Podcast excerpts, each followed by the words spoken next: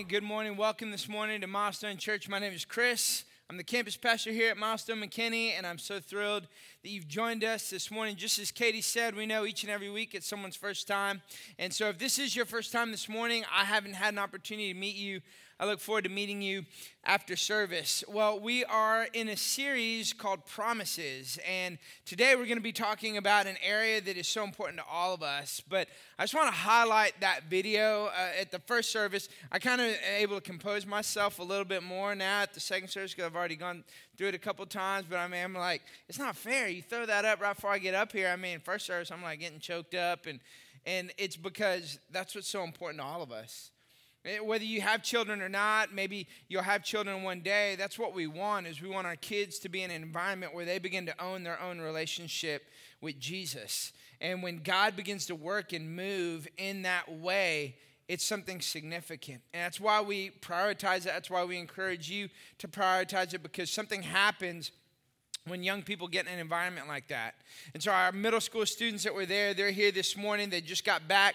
They were at, at BOTS this past weekend. That was highlighting some of the things that happened with our high school students that were there last weekend. And I'm just telling you, God's doing something significant in the lives of young people. And so I'm excited about how he's working, how he's moving, and what the future holds for them. And God has promises for them just like he has for us. In fact, we've been looking in this whole series about promises, that look into God's word and that his promises are yes and amen. We've, we've been talking about as we're in this series, which is a unique series. It's a little different maybe than ones that we've done before. We've, we've got a guide. Uh, we, we have opportunities for you to get into a group and so take this journey together with other people. And we're hearing so many amazing stories about what's happening in small group. But what we're doing is we're looking at this principle and this aspect of promise. Now, promise is something that we understand. We, we kind of connect with that word, but when you look in the Bible, the biblical word for promise is covenant. That, that God is a promise making, promise keeping God. Can I tell you, his track record is pretty good.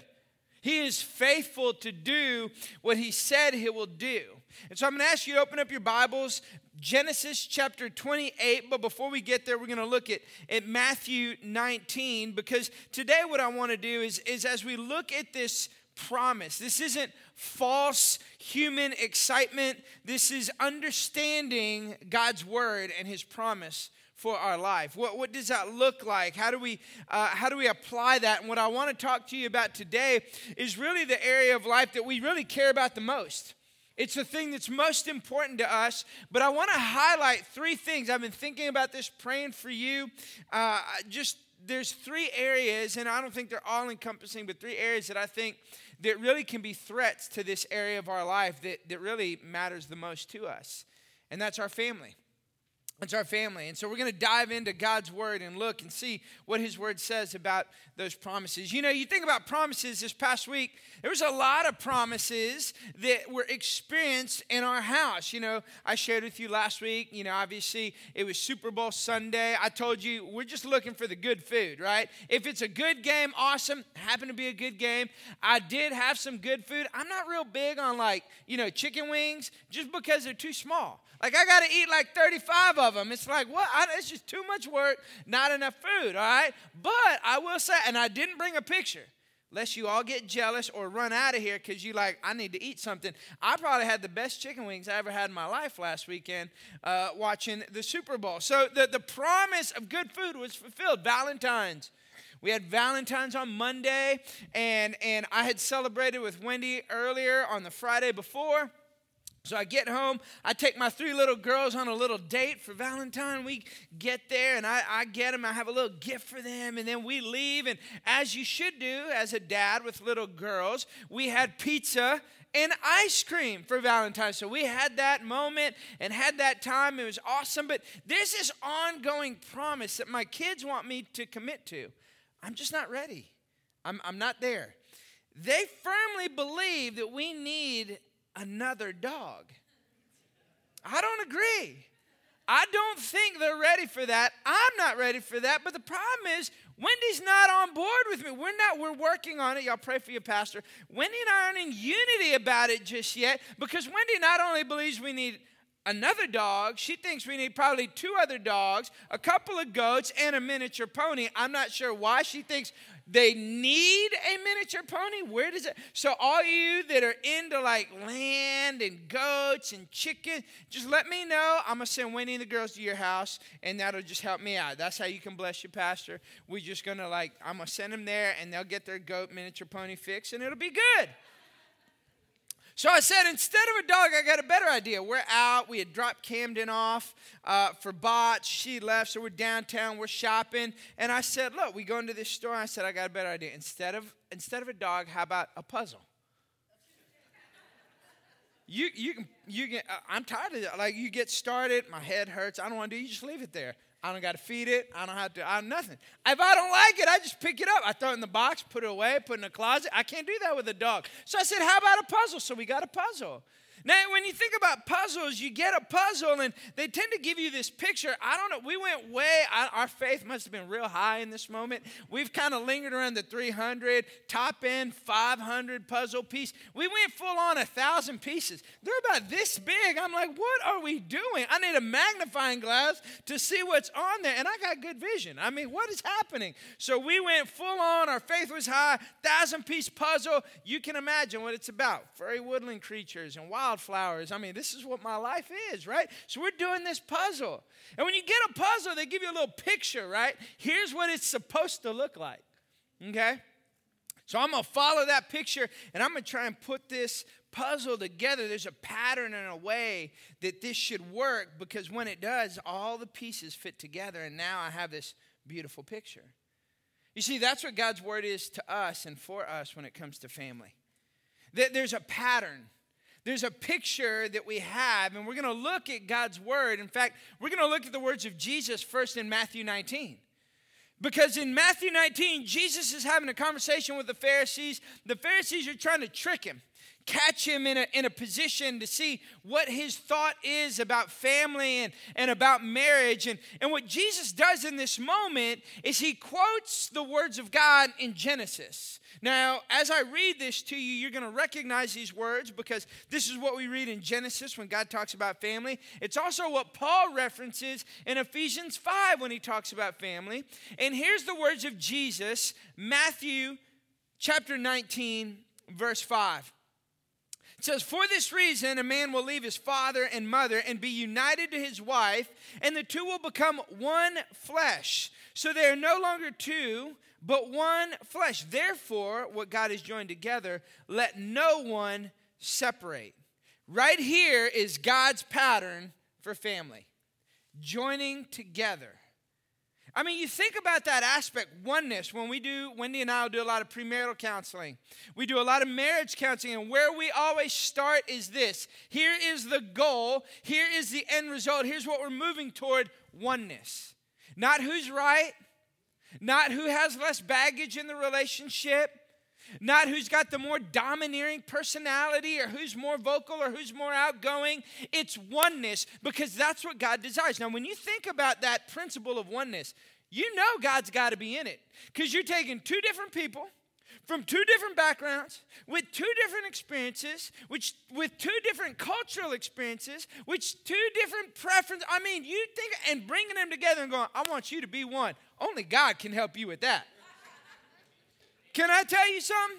Because I know for me, I'm like, hey, you know, Wendy laughs like I got I like a little like when it comes to decoration thing, I got a little modern feel, kind of. Wendy's like, what, it's like a straight sofa. It's like uncomfortable and it's flat. Like she's like, can we throw a zebra skin on the wall? And I want a bead. I mean, I kid you not. We had a bead curtain in our first house. Where do you get it? What? What? What are we doing? Like really? I mean, she's just a full on, just kind of little hips, eh, you know, hippie kind of touch. You know, just kind of like eclectic. And I'm like.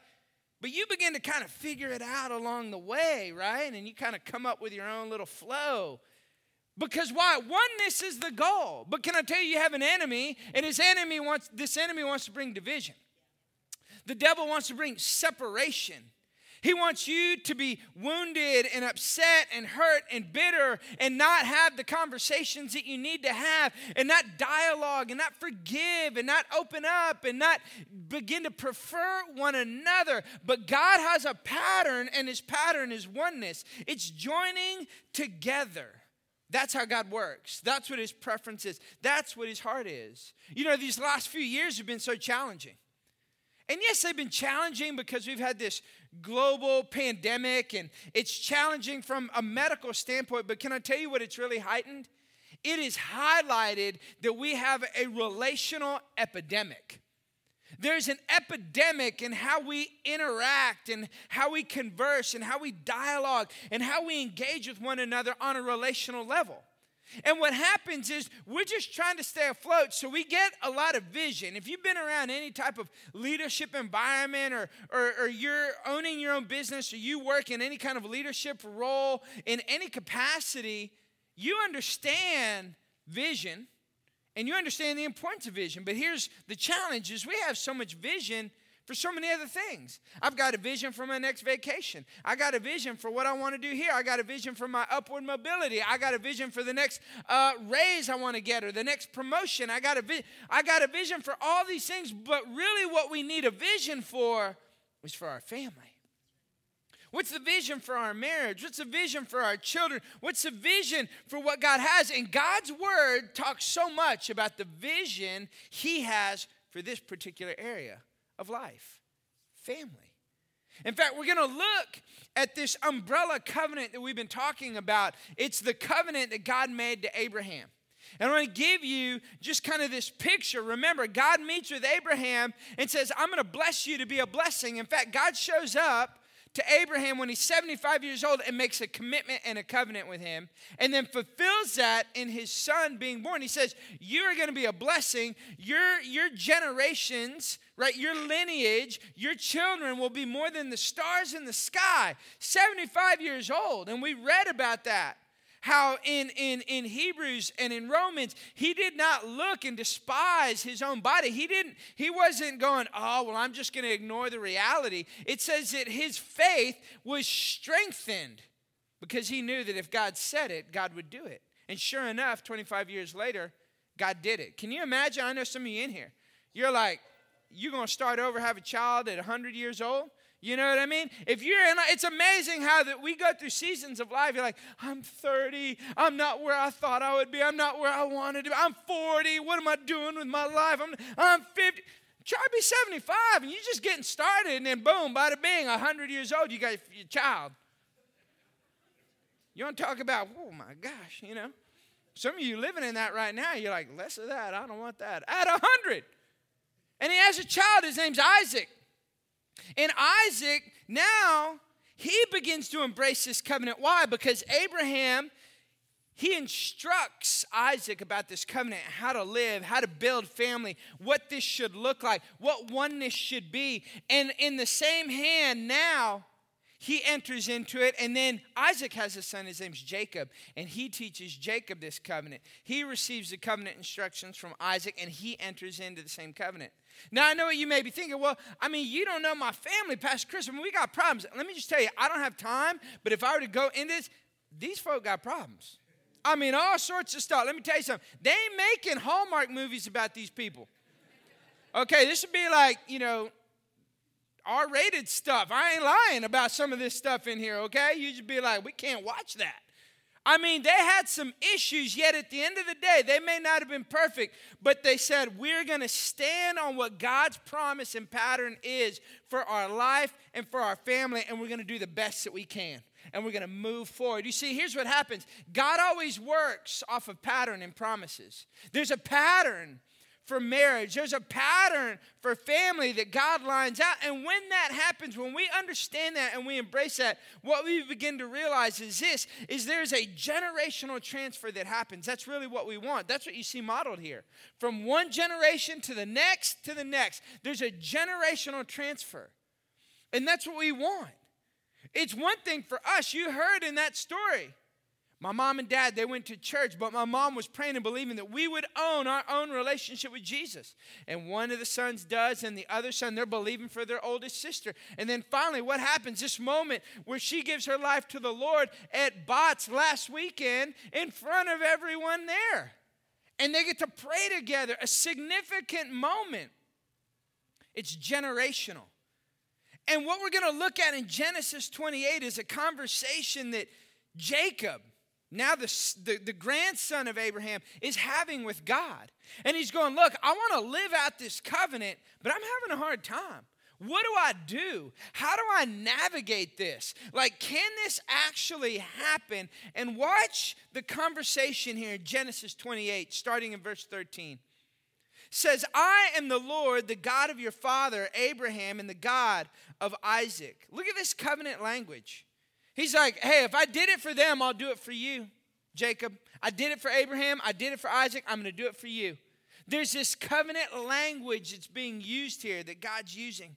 He says, I'll give you and your descendants the land on which you're lying. Your descendants will be like the dust of the earth, and you will spread out to the west and to the east, to the north and to the south and all peoples on the earth will be blessed through you and your offspring. What is he doing? He is reiterating the promise he made to his grandfather Abraham. That's what he's saying.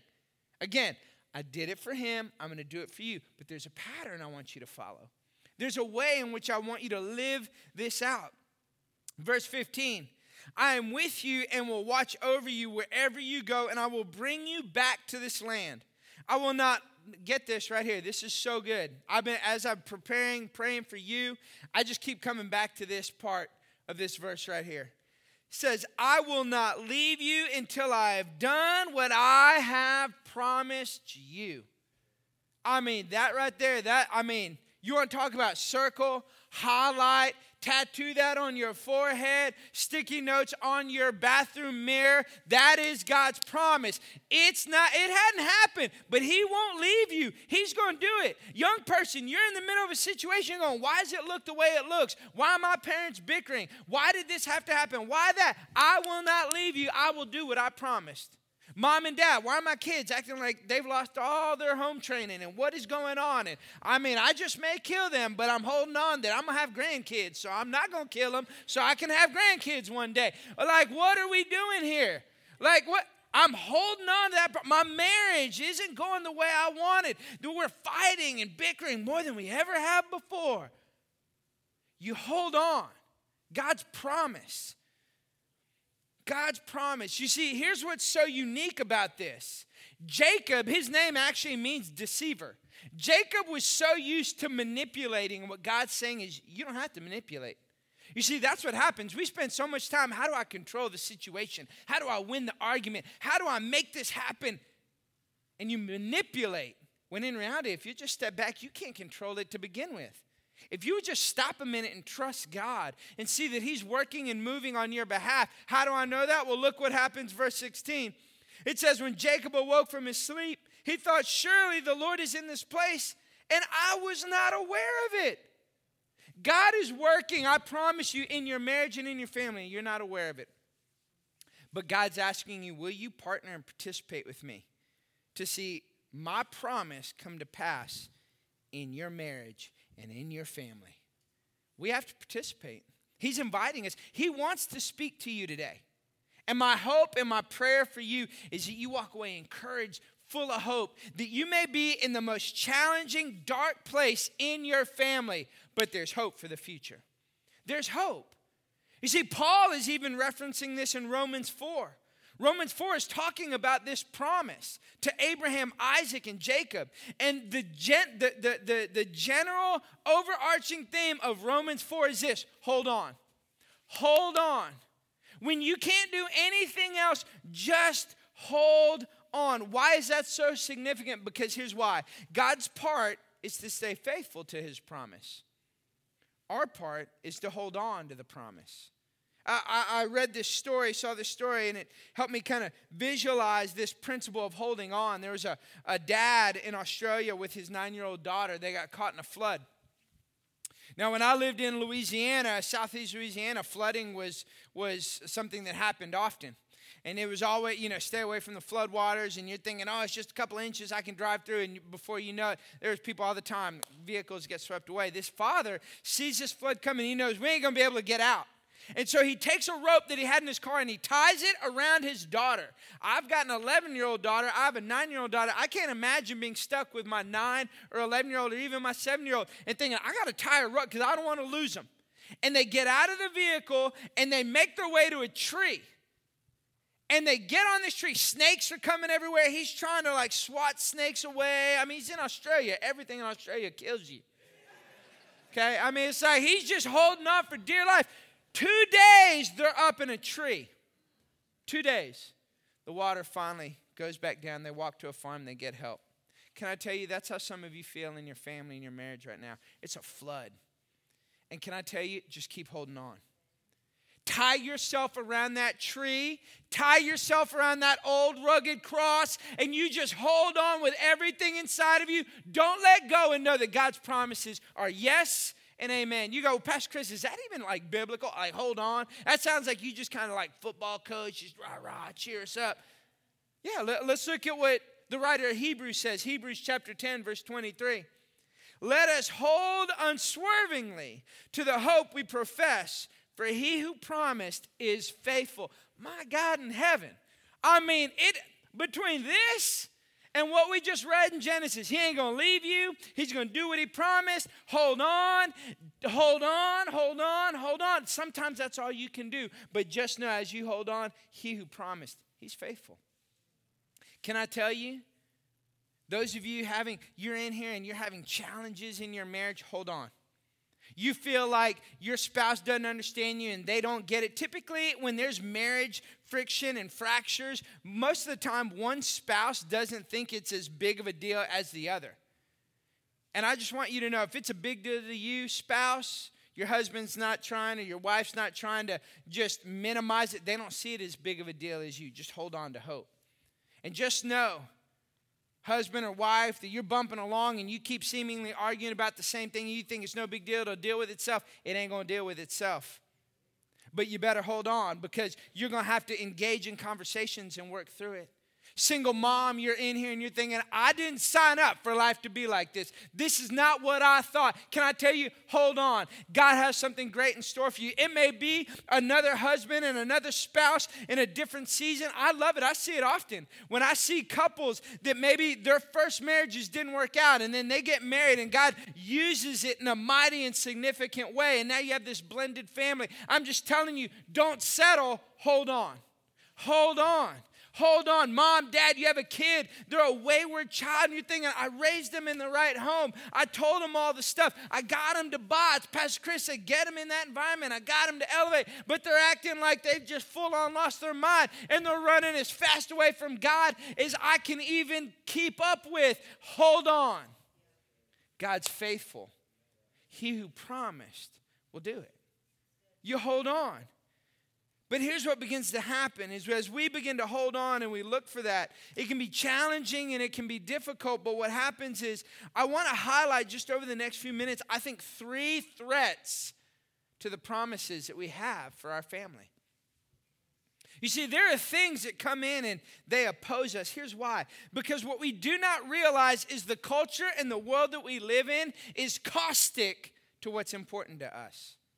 When you look up the word caustic, it actually has to do with like corrosion and erosion. In fact, if you were to look and say you were in, in some type of facility and, and they were trying to get your attention to be aware of the chemicals of things in that room, you'd probably see something like a hand with like a, a beaker with a chemical on it and, you know, a hole in the hand because it's burning away. Can I tell you? That's what, that's what culture in this world is trying to do to what's important to you when it comes to family to erode and corrode, and you don't even realize it. It's caustic to what's important to us. And so the only path forward is to be aware. What are those things? There's a little picture I like to give oftentimes when I'm talking to people and, and they're becoming aware of the things in their life that are really kind of trying to torpedo their relationship with God, their relationship with those that they love, their, their marriage. And it's this picture. If, if you had a home and all the doors are locked and everything, every other window is locked, but the window in the back bedroom is open and a burglar comes in, does that burglar just have access to that one bedroom? No. They got access to the whole house. And you think you've got all the front door, back door, and the main entrance is buttoned up, but you got a window open in the back of your house. And the enemy's not going, oh, they didn't know what was going on sneaking in and threatening the very thing that's most important to you.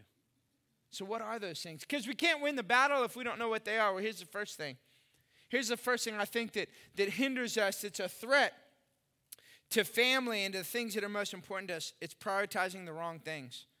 I, want to share with you something that's, that's a concern to me because I walk with people. I've, we've walked with people, Wendy and I, for over 20 years. And it's not just a concern to me as a pastor, it really is just as a Christian. Why? Because we don't realize we live in a world that does not foster the things that matter most to us. It, it, they come against, and, and our culture doesn't push us towards prioritizing family in our life. It, it just doesn't. It, it pushes us to prioritizing other things. Now, I want you to hear, don't hear what I'm not saying, because even as I say this, you can automatically start going, oh, here's Pastor. You're going to talk to me about, you know, my kid being in this sport or that sport and travel this and travel that, or my, my, my lake house my this and that, and he just wants me to be in church every single Sunday. No, no, no, no, no. I want you to understand the significance of the word that I chose here prioritizing. Our problem isn't the things that we have. Oftentimes, our problem is the priority in which we give it. And what happens is we say, I want family to be priority number one, I want, but we're doing everything else opposite of that. I'm too busy to, to, to be engaged here. I'm too busy to be in that environment. I'm too busy to get my kid here. I'm too busy to do. Then you're too busy. Well, Pastor Chris, you just saying I should. No, no, no. I'm not saying like go live in a cardboard box and just, you know, bread and water for the rest of your life. I'm saying, you're saying I want family to be priority, but your actions and what the world is telling you is completely different. So we have to do one or two things. Either one, family really isn't a priority, and if that's where you're at, okay, well, then at least we know what we're working with. That's more of a heart issue than a, a, a scheduling issue. Or it is, but you're just not realizing how when I don't prioritize, prioritize the right things, it's a threat to the very thing that's most important to me. You see, what we have to remember is family is a relational fabric. It's relational. It's, it's, it, there's an interaction. And when it's relational, that means there has to be deposits.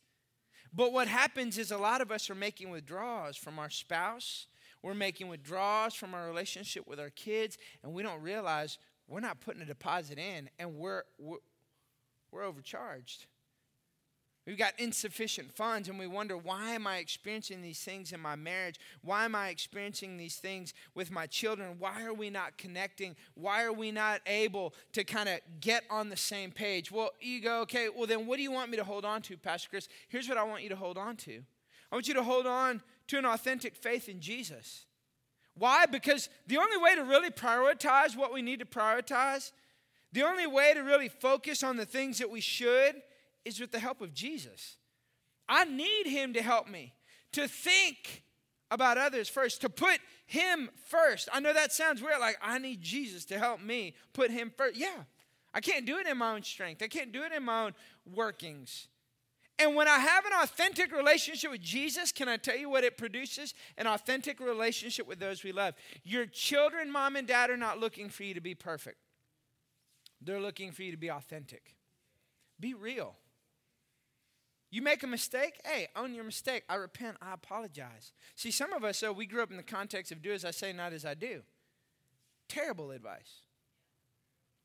And we wonder, why do I have trust issues with my kid? I can't trust my kid, my kid doesn't trust me because we are living out something different than what we are saying. But when we're authentic, we own our shortcomings, we own that we're working on things, we own that we need to get better, and we begin to do those things, and it's genuine because there's an authentic faith and relationship with Jesus. Those we love and love the most see that, and it gives hope. Here's the other thing: is you got to hold on to the word. If you're going to prioritize, I got to hold on to this word right here. You hear me say it all the time. I don't take this word and apply it to my life like a medicine cabinet. I apply my life to this word. And because I am the clay, He is the potter, my life now molds around, wraps around what this word says. This word dictates. I stand under this word, not over it, determining what I'm going to pull out of it and what I'm not. I hold on to the word. I hold on to the word. And then here's the last thing is I hold on to environments that promote spiritual growth in your family. When you hold on to those environments, what you're doing is you let me just tell you this, moms and dads, young people in here before you get married, as you get married, even with your spouse or your future spouse. What you treat as optional, your kids will treat as obsolete. So every time there's an opportunity to be a part of something or in an environment, it's going to help them grow and take next steps. You treat it as optional, whether you realize it or not. You know what your kids will do? Don't need it. Obsolete. Not important. And then you wake up one day and you go, How did I get here? That's how. You didn't intend to, you didn't want to, but that was the byproduct of what happens when we don't prioritize the right thing. It's a threat. It's a threat, but we don't have to allow it to hinder us from what God wants to do in our life. Here's the second thing relying on our feelings. Relying on our feelings will be a threat to your family. Do not, feelings are so powerful. But here's the thing you can, you can be here on a Sunday morning and you like the information and you're excited and you're like, well, he was okay today. He was really kind of funny today. He was, I'd take leave it. I mean, he had, had one or two good things to say. It was pretty good. I took a picture on one of them slides, but other than that, it was, you know, take it or leave it. It's not about the information I give you. It's not about the information that you consume. It's is it a revelation in your life? You see, revelation will transcend your feelings. You see, feelings are powerful, but they're not reliable. They're not dependable. They're fickle. God gave you emotions, He gave you feelings. They're not the, they're not the enemy. But we shouldn't be led by our feelings and emotions. We shouldn't be ruled by our feelings and emotions. That's what Paul's talking about here in Romans chapter 8 verse 5.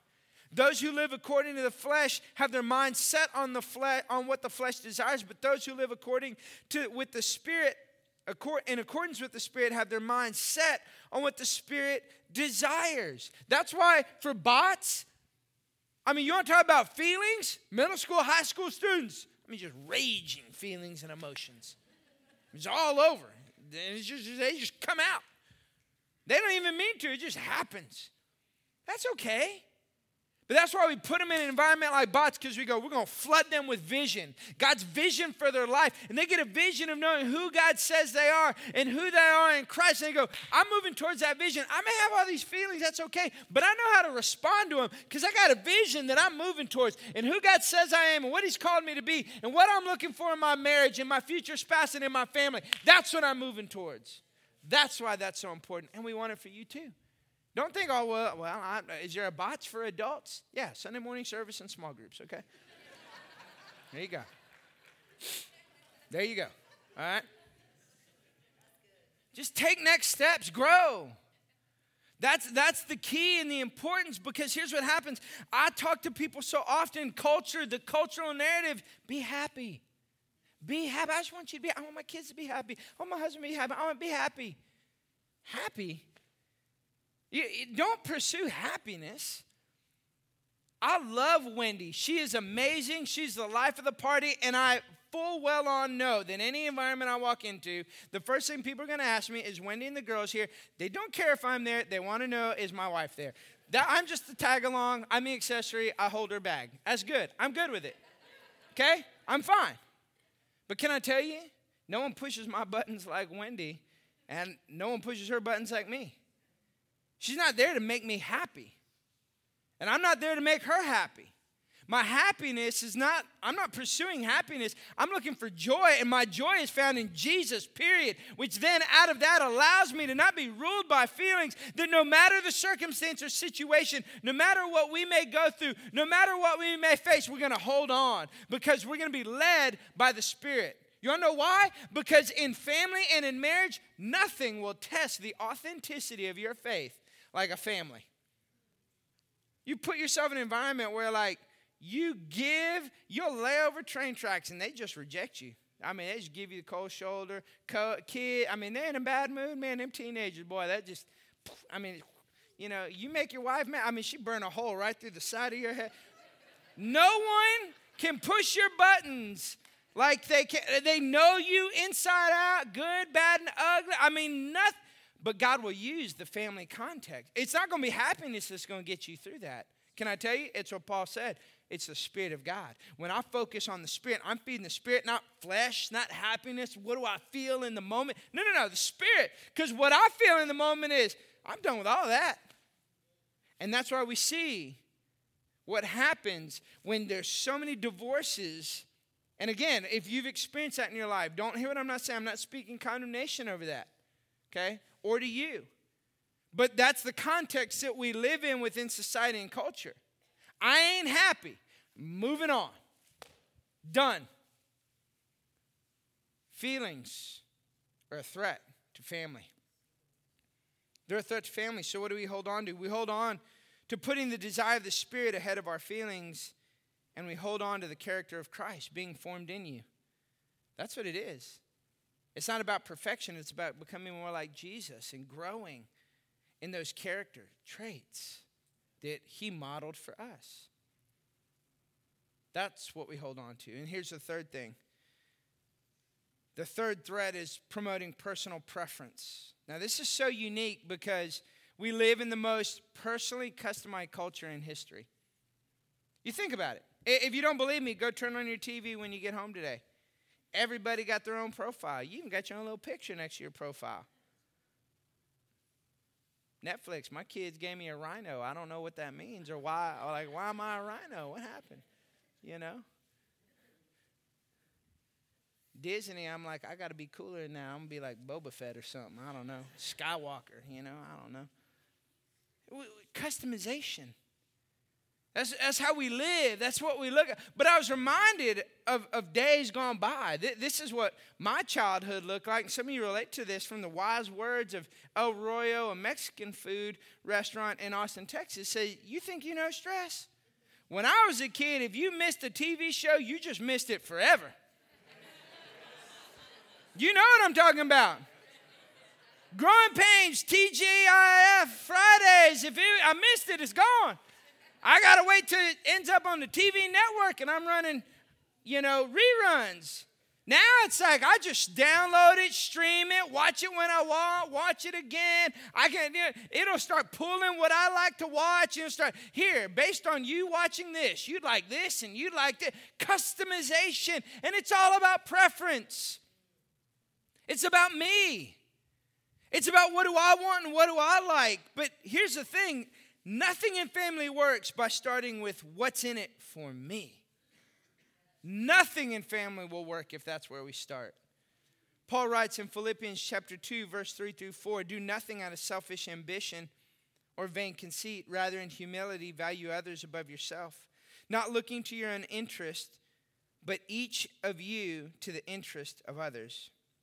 You see, peace in your home isn't possible when everyone's looking out for their own interest. It's what brings tension and division. Will you allow the Lord to speak to you? Will you ask God, God, what can I do to serve others? Find ways to connect with your children. I remember hearing this. This was such good wisdom I received years ago. And it said this it said, Don't bring your kids along with what you're passionate about. If you're into biking or hunting or working out or knitting or whatever. Don't bring your kids along to that. Find out what your kids in, are into and be the foremost authority in that. But here's the problem with that. If you got three little girls, you all know what they're into? They're into crafts. And I hate crafts. they're into glitter. I despise glitter. Flames and glitter is what is in hell. All, all, all over. That's all it's that's all it's full of. I hate it. They in the mess. Stuff everywhere. I don't like that. Put stuff where it belongs. It's got a home. You don't find that home and give it a home, and that home's gonna be the trash can. I don't like, but you know what? I like my kid. I want to find out what are you into. I want to grow my relationship with you. You're into art. I want to hear about that. I want to see those things.